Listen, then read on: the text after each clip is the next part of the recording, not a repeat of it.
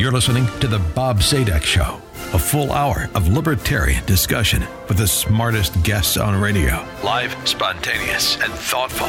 It's the show of ideas, not attitude. Now, your host, Bob Zadek.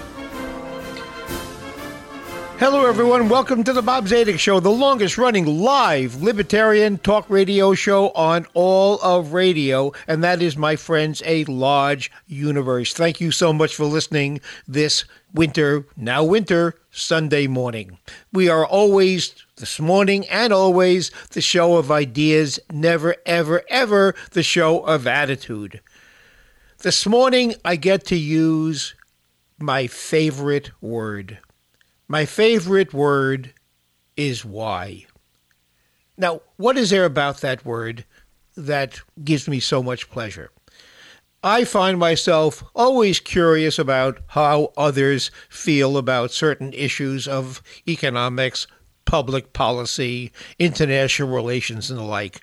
Everybody else's opinion is always of interest to me, but it is far less interesting than why they feel that way, how they got there. One can just say, when you hear an opinion, I don't agree with you. And that's not much of a conversation. It's not very interesting. But once you look under the hood and learn why, now you get a chance to, on an intellectual level, understand how the person you are speaking to or listening to how they got there. And it is the why that might induce you to think or to reformulate your point of view and to learn something. So this morning we get to use why a great deal and the reason we're going to use it so much, because we are talking to this morning Yoram Hazony. Uh, Yoram is an Israeli philosopher. He's a bib- he's a Bible scholar and the rarest of all intellectual pursuits, a political theorist. Everybody seems to have an opinion on politics, but the why is kind of shallow, vacuous, or non existent. With Yoram, the why is what makes it so interesting, and his why will perhaps induce you to think quite a bit. And of particular importance, we are talking about Yoram's new book, The Virtues of Nationalism. Now, to many of our listeners, that title, The Virtues of Nationalism, seems itself to be an oxymoron. With the Trump administration or with all of the fire and attention the Trump administration has been getting with his so called America First foreign policy, uh, which has been a alternative or a placeholder for nationalism. And with Trump's, with so many people angry at Trump, the person, and his policies, nationalism, if it had any kind of a a good name, if you will, before, sure does it now. Well, to kind of balance the conversation and to really understand what nationalism is and why it is so core to an American, our political ethos. With that introduction, I welcome Yoram to the show. Yoram is speaking to us from Israel. Yoram, good, good morning. Well, for you, good evening. Good morning to everybody on the West Coast. Thank you for having me on. Thank you so much. Thank you so much. Now, the virtues of nationalism. Now, because there is so much misunderstanding with labels, isms are profoundly understood. I don't care what the ism is. Isms have folklore, misunderstanding, and so people can debate any ism without knowing what it is exactly they are talking about. So the conversation is not very interesting and doesn't get very far. So, since it is the title of your book, we will presume you have an idea of what nationalism is. So, so we can get into the conversation. Your title is The Virtues of Nationalism. Help us understand what nationalism is as you use the concept and what's virtuous about it. Nationalism is a uh, principled standpoint that sees the world as being governed best when nations are allowed to chart an independent course, to develop their own traditions, to pursue their own interests. And traditionally, this point of view has been uh, this point of view has been opposed, has been seen as the opposite of an imperialist uh, or a universalist. Today we say globalist point of view, which says, no, no, actually the world would be governed best if there were a single regime of law, of political enforcement as much as possible that would govern all the nations. This is a very, very old distinction. It goes back not just centuries, but thousands of years between a view that says the world will reach justice and freedom when peoples can have independence, and others who say, no, no, that just, just leads to unnecessary war and conflict. Let's have one rule for everyone. So there is this dichotomy with those who are sometimes nicknamed as one worlders, or to take a more contemporary label, uh, perhaps we can borrow from uh, George Bush, New World Order in the 19 in uh, in the early uh, when Bush was president. Uh, the New World Order was going to be we want to export as an exportable intellectual commodity our way of living, our way of doing business, our way of organizing our government, because we for sure have figured it all out. And the only difference between third world and fir- first world is they haven't learned how we do business. Is that uh, somewhat simplistic but accurate comparison uh, and explanation I, I think, of one world I think, dumb? I think it's exactly accurate. I, I can still remember the chill that went down my spine the first time I heard on the radio uh, George H.W. Bush talking about the New World Order. This this was in 1991, and I thought, oh my gosh, we, we we just finished the Cold War. I thought the whole point of the Cold War, Uh, all those decades of struggle, was to that, that, that America and its allies were the free nations struggling against the imposition of one world, of a new world order that the Marxists wanted to impose.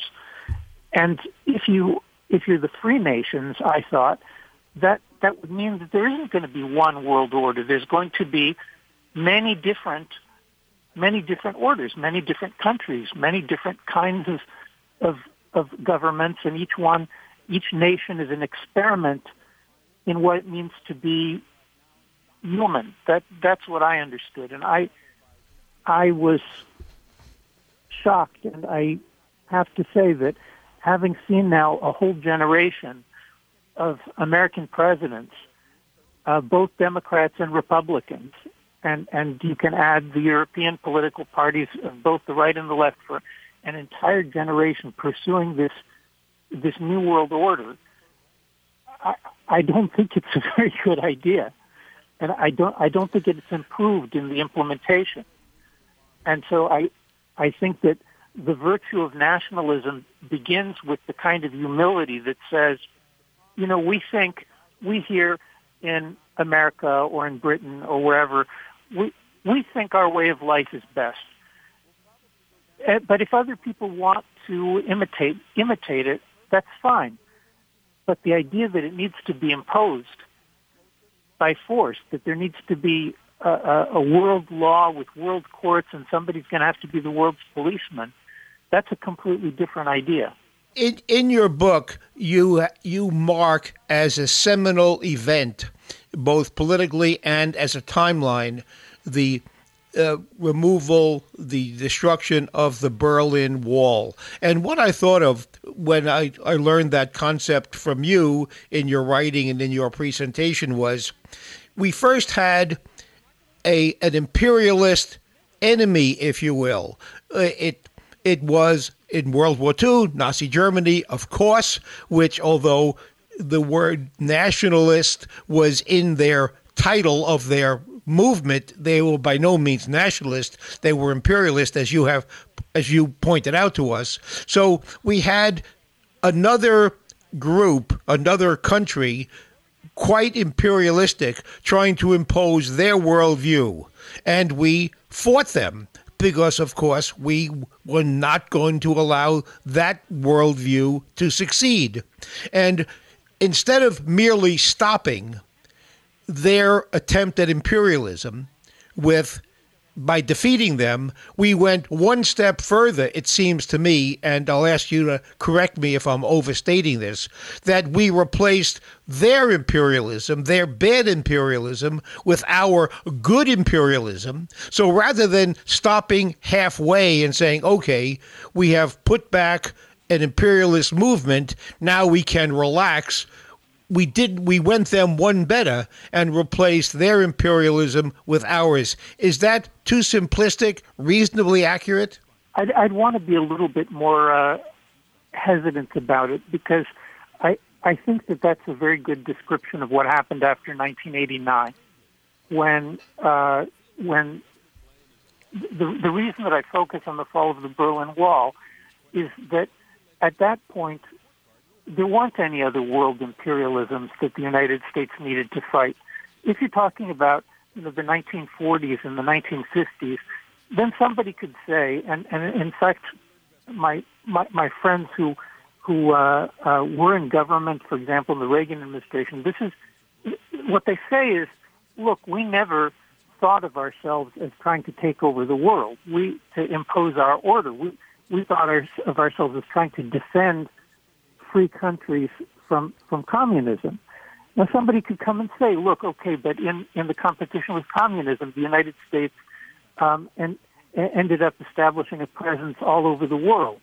And I don't want to object to that um, necessarily. To but but when you get to 1989 and the Soviet Union disappears, and there is no more imperialist communist threat. It's gone. There's no more imperialist Nazi threat, and there's no more imperialist communist threat.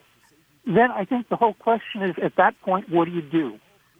And there were voices, you know, like uh, uh, Margaret Thatcher is, is an important example who who, who wanted who, who had this idea of, of a world of free nations, but the uh, the utopian fantasy of now we're going to have a liberal empire that's going to you know, cover all of Europe and, and, and, and, and then the rest of the world.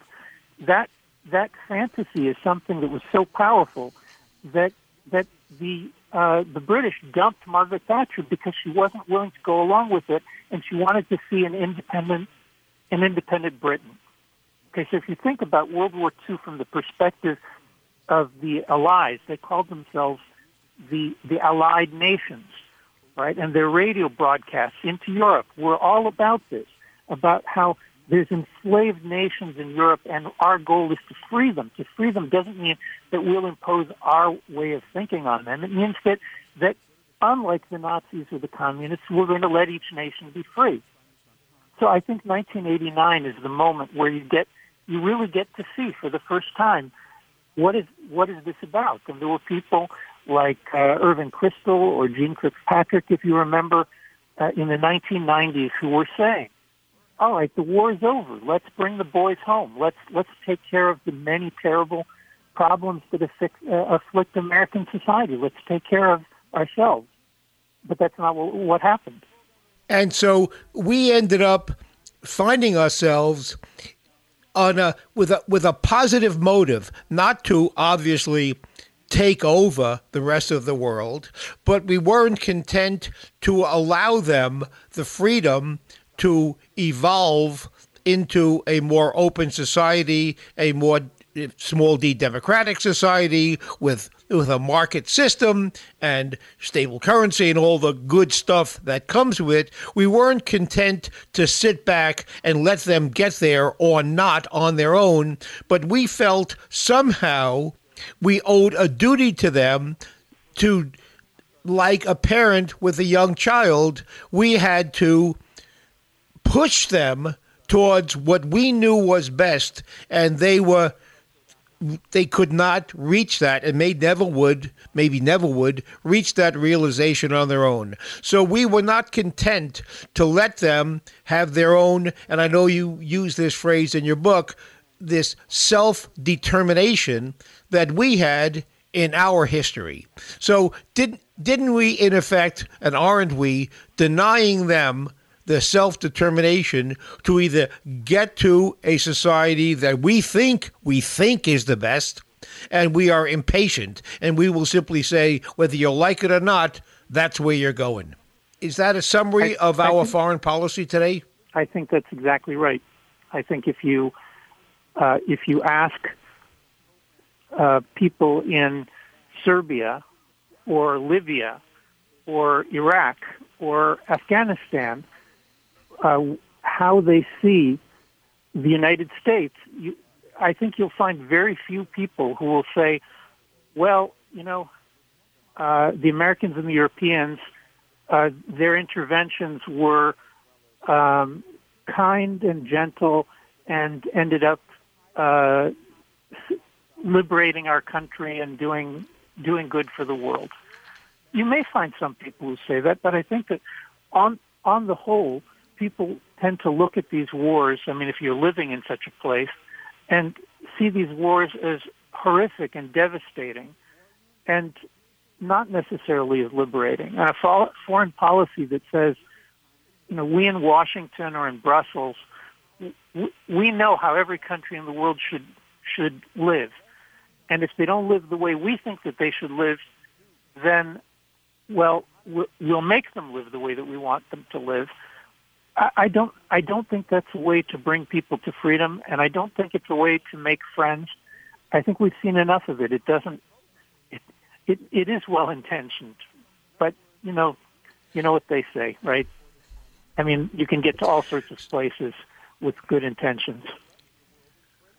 So, of course, uh, what what should be our relationship to a struggling the struggling group of countries who are living in poverty, who can't get it right, who have uh, oppressive, tyrannical governments, do we sit back and, as a mere observer, and somewhat feel superior and go about our life? What do we do? I know you have discussed this in other of your talks, but our friends out there in my show haven't heard you yet. Uh, comment. What comes to mind, of course, is events like genocide, Rwanda, Cambodia.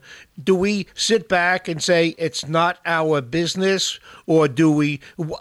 In your view of nationalism, how do we deal with those issues? And most importantly, because you have such an interesting view of it, what are the the rules, the core moral standards which govern how we behave vis a vis atrocities going on in other countries that do not represent any threat whatsoever to our uh, our country. I, I think if you take um, these very extreme examples like uh, uh, Rwanda or Cambodia, you're talking about places where um, where the Americans had uh, had solid information about uh, atrocities uh, on a vast scale, on the scale of hundreds of thousands or millions of people uh, being being slaughtered. I think that if you have the the military capacity to go in quickly, put an end to it, and then get out without ending up being yourself the government of the country for the next 50 or 100 years, then I, I, I think I'm pretty much with everybody else that if, if you can do that and you have the ability to do that, then it seems like you really should.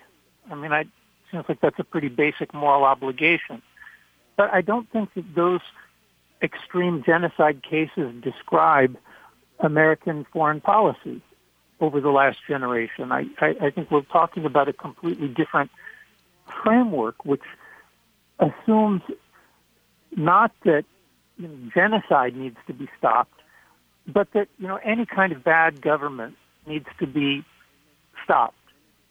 And I think that that view is, as I said before, I think it's utopian. Meaning, I I, I think that it's well intentioned, but it, it, it's simply not realistic. I don't actually think that the United States has the ability to enter a foreign country that it, it doesn't understand very well and to reshape its its culture in such a way as to make it uh, a democracy in America's image.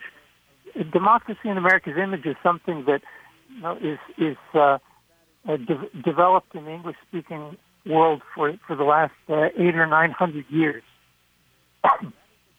and even in places that we consider to be, you know, very advanced and very civilized, uh, like like France or Germany, and people don't don't remember that that that the, the French the French state collapsed in the 1950s, um, and uh, and uh, a military uh, uh, a military inter- intervention took over the government and reestablished a new constitution, and that was in the 1950s in France.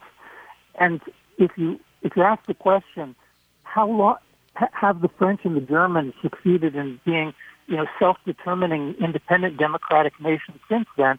I look at the European Union not as a very democratic institution. I mean, it basically is an autocracy that a bureaucracy, excuse me, that that autocratically imposes laws on countries uh, that haven't asked for those laws, and so it seems to me that the French and the Germans have not been very good at maintaining what Americans or British would consider to be democracy at all. So if the French and the Germans aren't capable of maintaining a, a, a self-governing nation, a self-governing independent nation, then why, why should we expect that, you know, that, that, that countries in all sorts of you know, foreign civilizations in other parts of the world that they should necessarily do things the way we do. So we we we look at them and maybe maybe maybe we're we're right to object to various um, in, indecencies or to the, the violence with which they conduct things, but that doesn't mean that the United States, even if it's right in in that kind of negative judgment, that it has any power to actually change it. I mean, it, it's kind of this hubris, this um, this arrogance to think that all you know that Iraq has just been sitting around for the last four thousand years. Iraq has been governed by dictatorships, and you know since before England or America existed, eh, for thousands of years Iraq has been governed by dictatorships, and they're just sitting there waiting for the United States to invade and conquer it and set up liberal arts colleges and help them write a new constitution, and then they're going to be just kind of like Americans. I, I, I think it's a little bit crazy, no?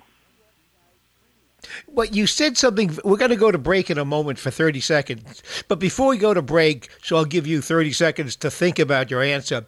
You said uh, America doesn't have the ability uh, we simply don't know how to do it to go into another country and reorganize them in our image. And what I found myself wondering, and we'll discuss this, if you will, after the break, is what if we did have the ability? What if we built a template so we know how to do it?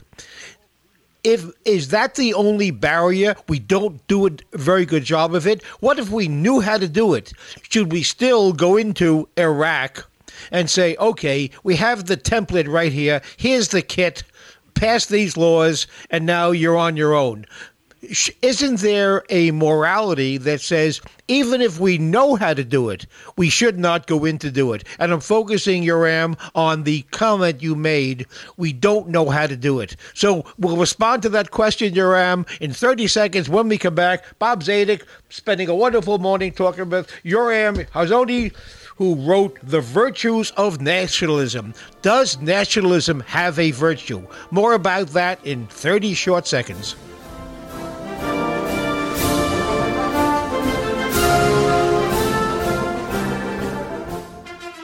Red states versus blue, urban versus rural. As federal government keeps growing bigger, we the people are getting angrier when our side doesn't win. Are we at risk of becoming a nation permanently divided? In his latest book, Power to the States How Federalism 2.0 Can Make America Governable Again, talk show host and author Bob Zadek explores factions and divisions that are inevitable and a solution that's been there in the Constitution all along. Power to the States features conversations with top scholars, statesmen, and a sitting state Supreme Court judge. Bob and his guests show how liberals conservatives are rediscovering the virtues of federalism, where states become laboratories of democracy and citizens vote with their feet when they don't like what government is doing. Order your copy of Power to the States at bobzadek.com today. Z A D E K. A house divided can't stand, but healthy competition between the states can make America more prosperous than ever before. Power to the States How Federalism 2.0 Can Make America Governable Again. Available now at bobzadek.com. That's bobzadek.com.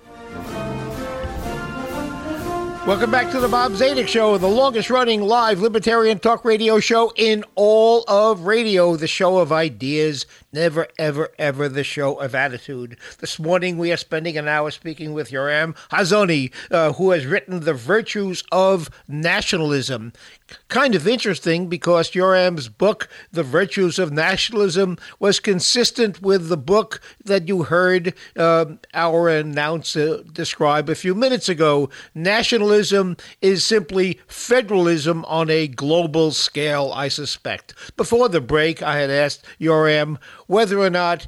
Uh, the limitation or the reason we shouldn't go in there and impose our way of doing business on other countries, whether we shouldn't do it because we're bad at it, and indeed nobody can be good at it, and whether it is a practical limitation or whether there is a moral reason we shouldn't done it, we shouldn't do it, even if we are really good at it.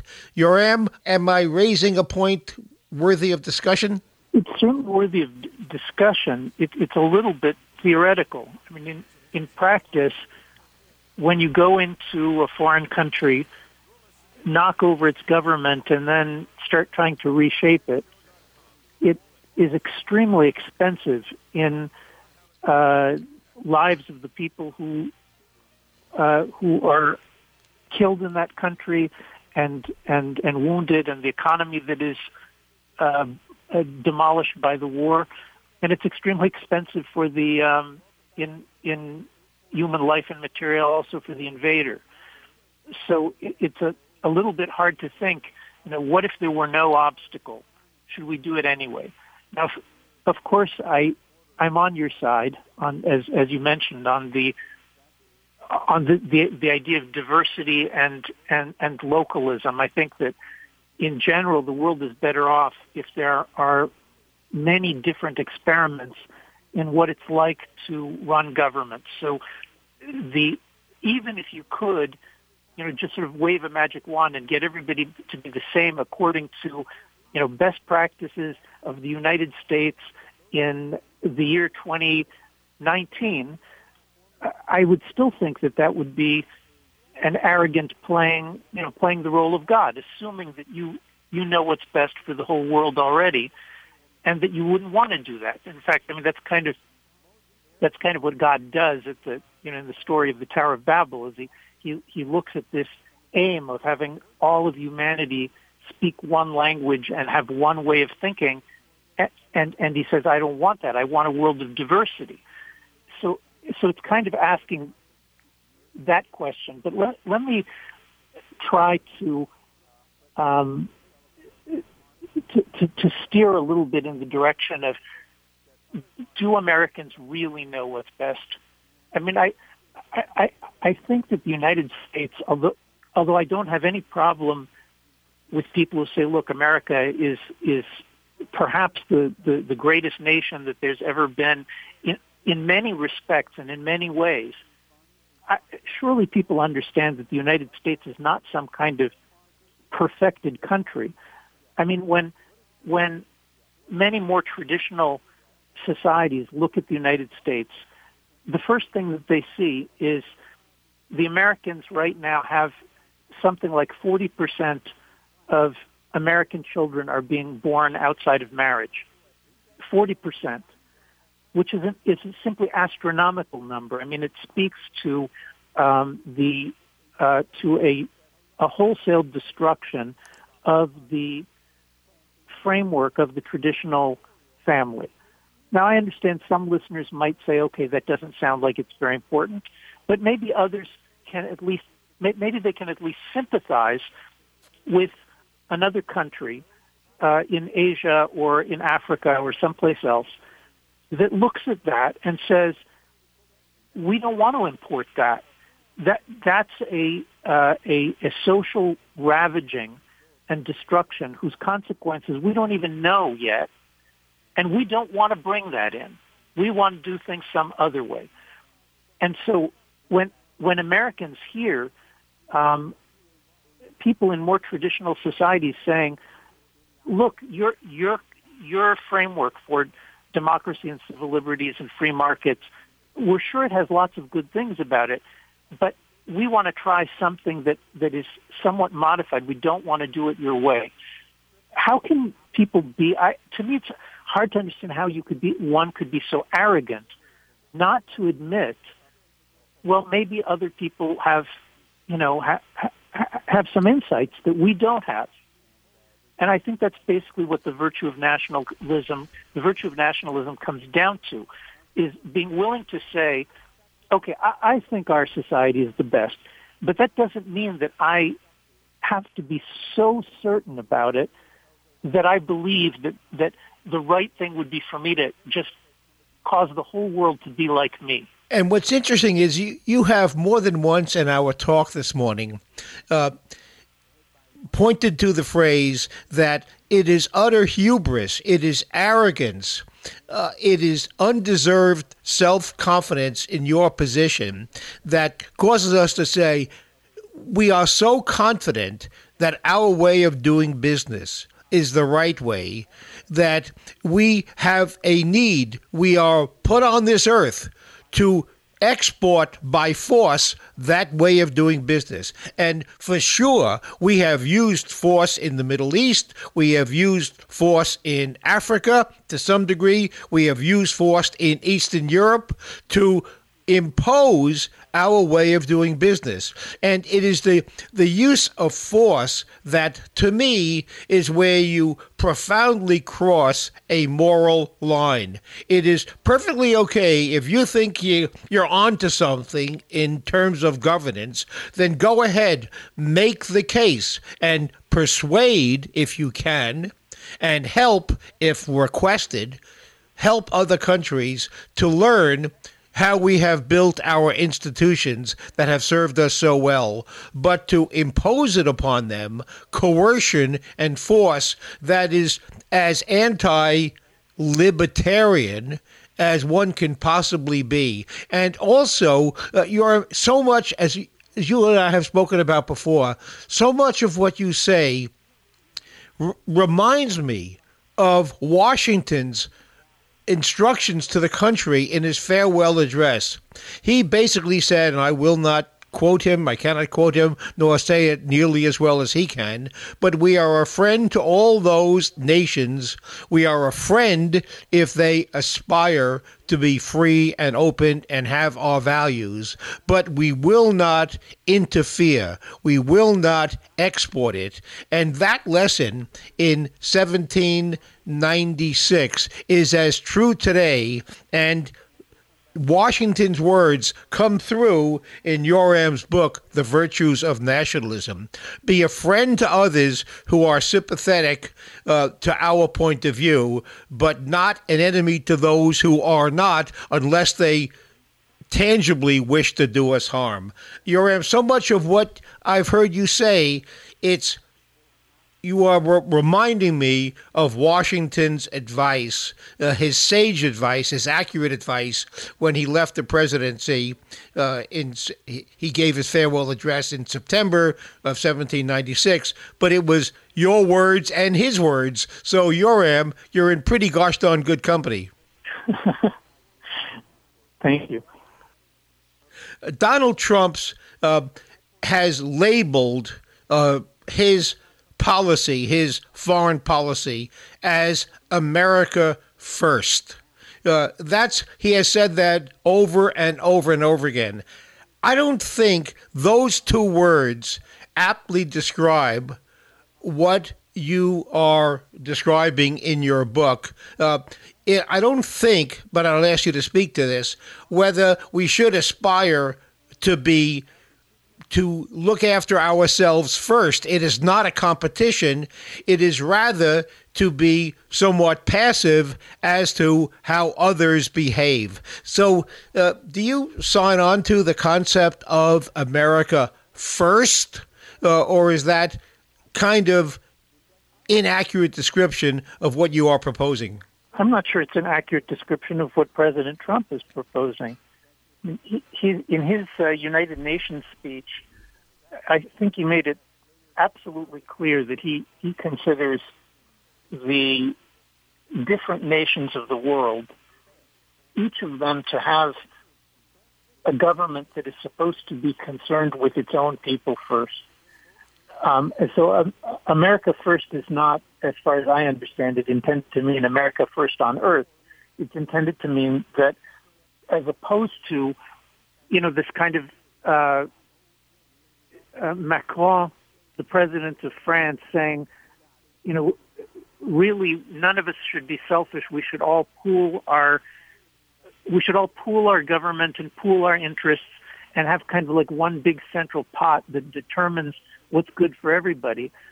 I think President Trump is is resisting that, and he's saying, no, a government is supposed to be responsible to its own people, and I completely agree with him that in the last generation there there has been a drift in that in America and in Europe, where the uh, the the idea that politicians are responsible to the well-being of their own people um, has has been replaced by this kind of pooled sovereignty and transnationalism thing.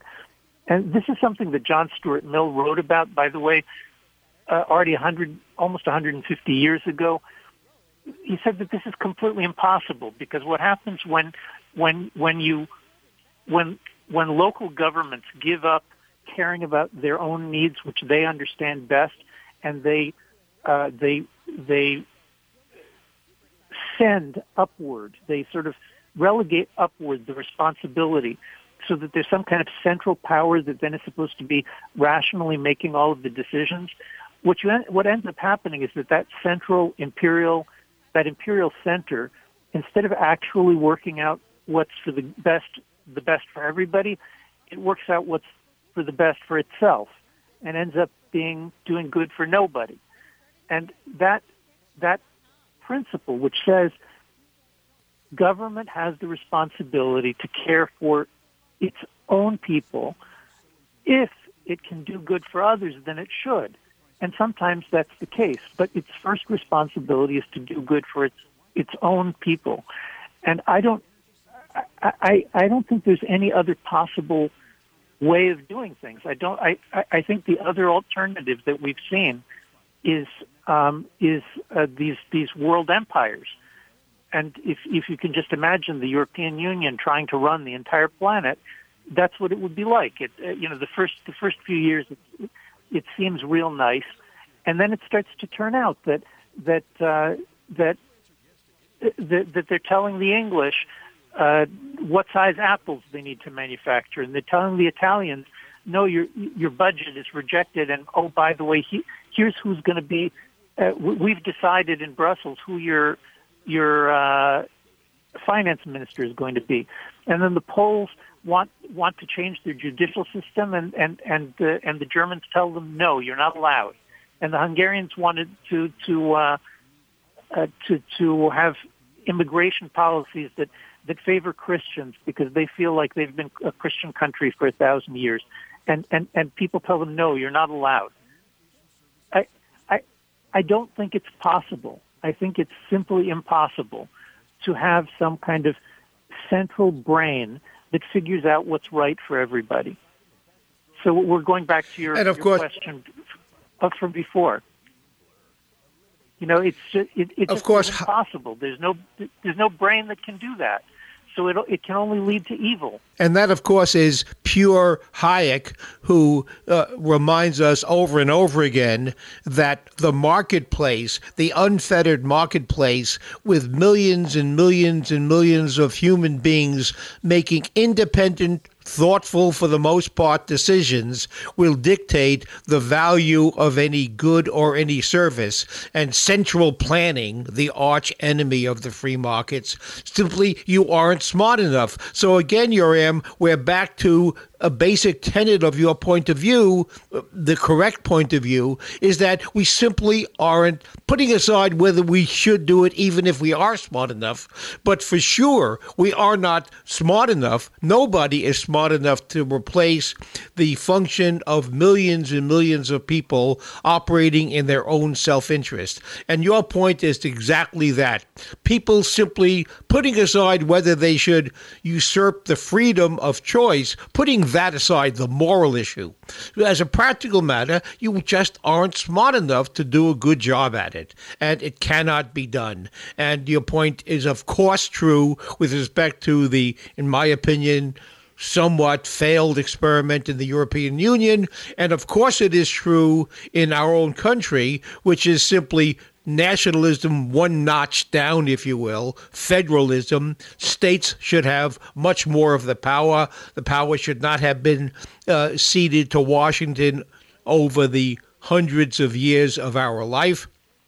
Because Washington doesn't know enough. They can't manage each and every state. And we are suffering on the national level within the United States the same problem that Yoram points to on the international level. It's exactly the same conversation with the same limitations. Now, Yoram, you uh, you embrace, of course, uh, the concept of nations and borders, and uh, your views are quite interesting with respect to immigration. The United States, as following the principle of nationalism, should look after its own citizens first. Starting with that point of view, where does that lead you insofar as adhering to the principle of nationalism? What should be our country's approach to the very uh, important issue, the one that's being fought about so painfully in our country and around the world of immigration. Um, how should a nationalist country approach the issue of immigration, letting others join in the benefits of America? I think the, the main problem that is not not discussed enough with respect to immigration is the fact that diversity, which has all of these benefits that you know that we that we talk about, people who see things in different ways and people come up with different kinds of ideas. I I think that the, the benefits of diversity are very clear, but people tend not to notice, or at least to discuss the fact that that's only true up until a certain point. Beyond beyond a certain point, diversity creates tension and if it's unresolved, it can even be violence. And those countries which are domestically um, domestically quiet and at peace tend to be countries, not countries that are homogenous, you know, that you know that where everybody's the same, because there's no such thing. There are no such countries, but rather countries that have one very do- dominant culture right? So um, countries like England or France or the United States, which are those are the countries that people tend to point to and say, look, historically, those those are the countries where freedom was uh, uh, was, was at its most successful. The countries where people would most like to live, where the Industrial Revolution took place, and so on, where, where, that are the most advanced in science and ideas. Okay, fair enough. But those countries are also countries that were, for centuries, internally coherent to a very, very, internally cohesive to a very large degree. The, the population was mutually loyal. They, that, that meant that if the government decided to do something, you didn't immediately fall apart into some kind of civil strife in the streets or even, God forbid, a civil war. Uh, obviously, there were some civil wars, but in general, these were very cohesive societies. Now, the way that the United States succeeded in being a very successful immigrant country over centuries was through a kind of back and forth of um, allowing foreign immigrations and then uh, toning them down, and then allowing more and then toning it down. Nobody's ever, as far as I know, in American history, the United States has never surpassed the level of immigration that it's at right now, where, where 15% of the population is foreign born.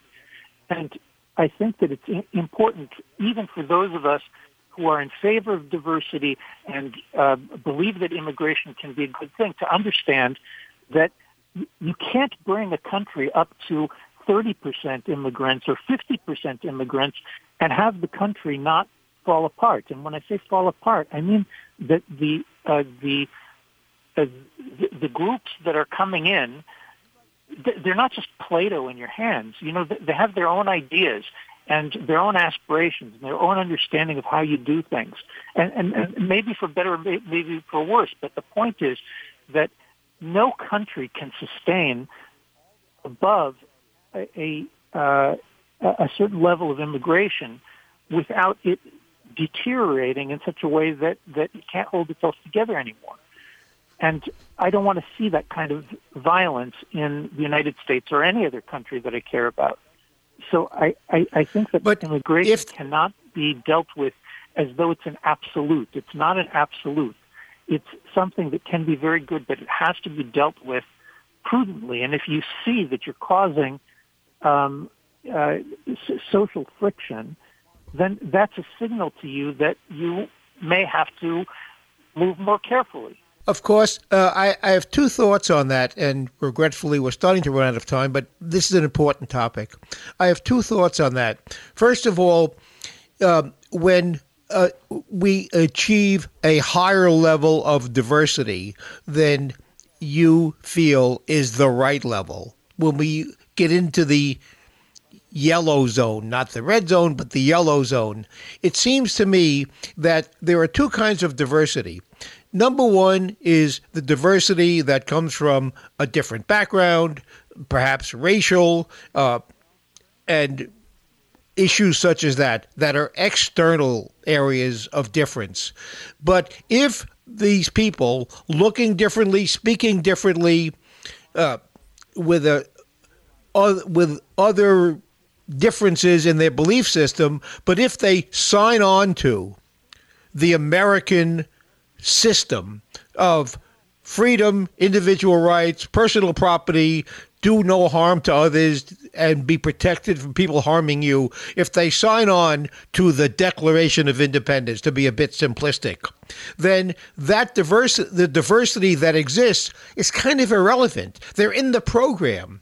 And as to that kind of diversity, people who sign on to the Declaration of Independence but look differently and have some learning to do, cannot be a source of strife. And we may disagree on that, uh, but I just am so pro immigration. I don't fear. Maybe it's uninf- maybe I should be, but I don't fear a wave of immigration of immigrants from anywhere in the world who are here whether they know it or not because they simply want to participate in the principles in the Declaration of Independence. Am I being a bit naive? Yeah, a bit it's the same principle as you can't just go into Iraq and believe that 4,000 years of their extremely rich and sophisticated history and, and, civilization and religion is simply going to evaporate because you come and read them the Declaration of Independence or, you know, the, the, the advanced course in, in, in, in Lockean political philosophy. It won't happen it, and it doesn't work.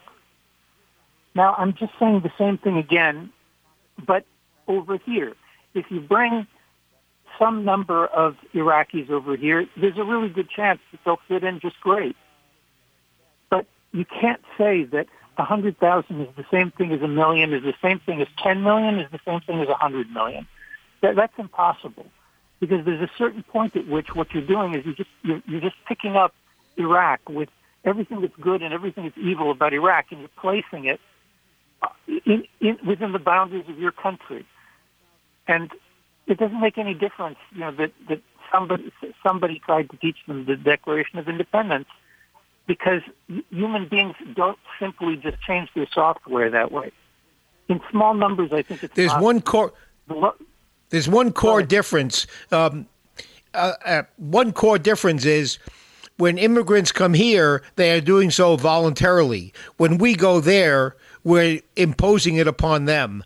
The difference is one has coercion, one is purely voluntary. That's the only difference I would make. Yoram, we're running out of time. I want my audience to know how to follow your writings and uh, how they can find the book uh, and the other books you have written. You have a minute left. Please share with our audience how they can get to know you better. The book, The Virtue of Nationalism, is available uh, on Amazon and on all of the other online booksellers. You can also go to my um, uh, to my website, yoramhazony.org, Y-O-R-A-M-H-A-Z-O-N-Y, yoramhazony.org. And there you have all my books and all my writings, and you can subscribe to my newsletter if you're interested. Thank you so much.